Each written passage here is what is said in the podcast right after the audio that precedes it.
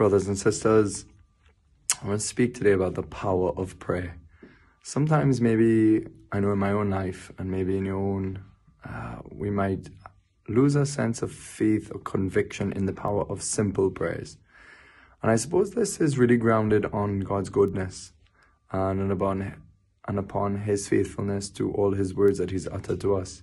Many times in Scripture, we see that the Lord has said, you know, ask and it shall be given to you knock and you will find. And anything that you utter in my name, the Lord said, it will be granted to you. And of course, of course, these are prayers that will be answered if they're good and if they're in accordance with God's will and they're in accordance with part of His plan, His wisdom for for the world. Because something that I remind myself about is that my life is not only about me. I might pray for something really beautiful and good, but it may not be wise because it may uh, it may offset somebody else. Um, it may create some kind of uh, negative effect, maybe in, in, in some other situation. But God sees the much bigger plan, and sometimes our prayers may not be visibly heard or answered right away because because God sees a greater picture, and that maybe also in the waiting, my heart needs to change, that my heart needs to learn to depend on Him more, that my heart needs to reach out to Him and to learn to be attached to Him. And God's most interested in, in attaching us to Himself above all things. But anyway, the power of, of, of simple prayers, uh, you know, that to have that complete trust that, that, that what we utter God, He is so faithful to answering in his own way and in his own time.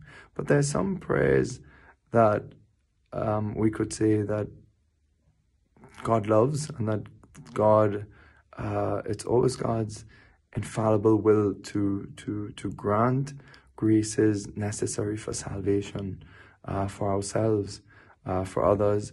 That you know that that that we may not always get a fancy car, but but if we pray to grant virtue, that's a prayer God does not resist. And that's a great adventure on the spiritual lives.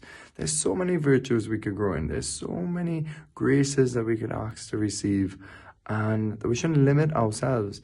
And, and and not only about us, but we should pray for those graces for our family members, our friends, for, for forgotten souls.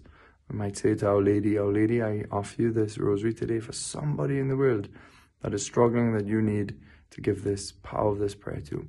But I want to give you an example, two examples about the power of simple prayers uttered, which which I think motivates us to want to pray uh, for love and also to because just God has given us this amazing um, freedom, uh, amazing call to partner with Him in, in dispensing grace and in, in, in bringing about His intervention into lives through your prayers, your simple, faithful prayers, because it has to be from faith. As Jesus would always say, it's your faith. It's your faith belief. And thank God ahead of time for that. And that will show great hope.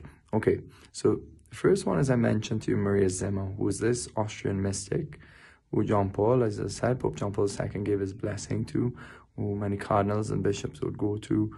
Um, she, she was a great advocate of Holy Communion uh, to be received on the tongue and not on the hand because she felt that, that it would lead to a very casual uh, uh, effect on people about treating the, the Lord and His Eucharistic presence. Um, so she dedicated a lot of her suffering and life to the Holy Souls and also to the promotion of receiving the Lord on, on, on the tongue. But anyway, one day a man appeared to her and he, as a holy soul, she would see souls throughout her life, just like she would see you and me. And they started, as she grew up, it, they became more frequent, and she would often take on sacrifices for them to, so that they would be released from purgatory, um, so that they could enter fully into God, because the holy souls uh, cannot pray for themselves. Catechism says that they depend on our prayers, our sufferings, our, our, our, our offerings for them um, to, to help them. And in the body of Christ, we because we're one, we can help them. And this soul appeared and he, and he said to her, Don't you not remember me? Um, and it was a few decades before that that she was actually on a train and this man was really against the church, spewing all sorts against the church. And she got a bit irritated herself and a bit rude to him, and she kind of shut him down.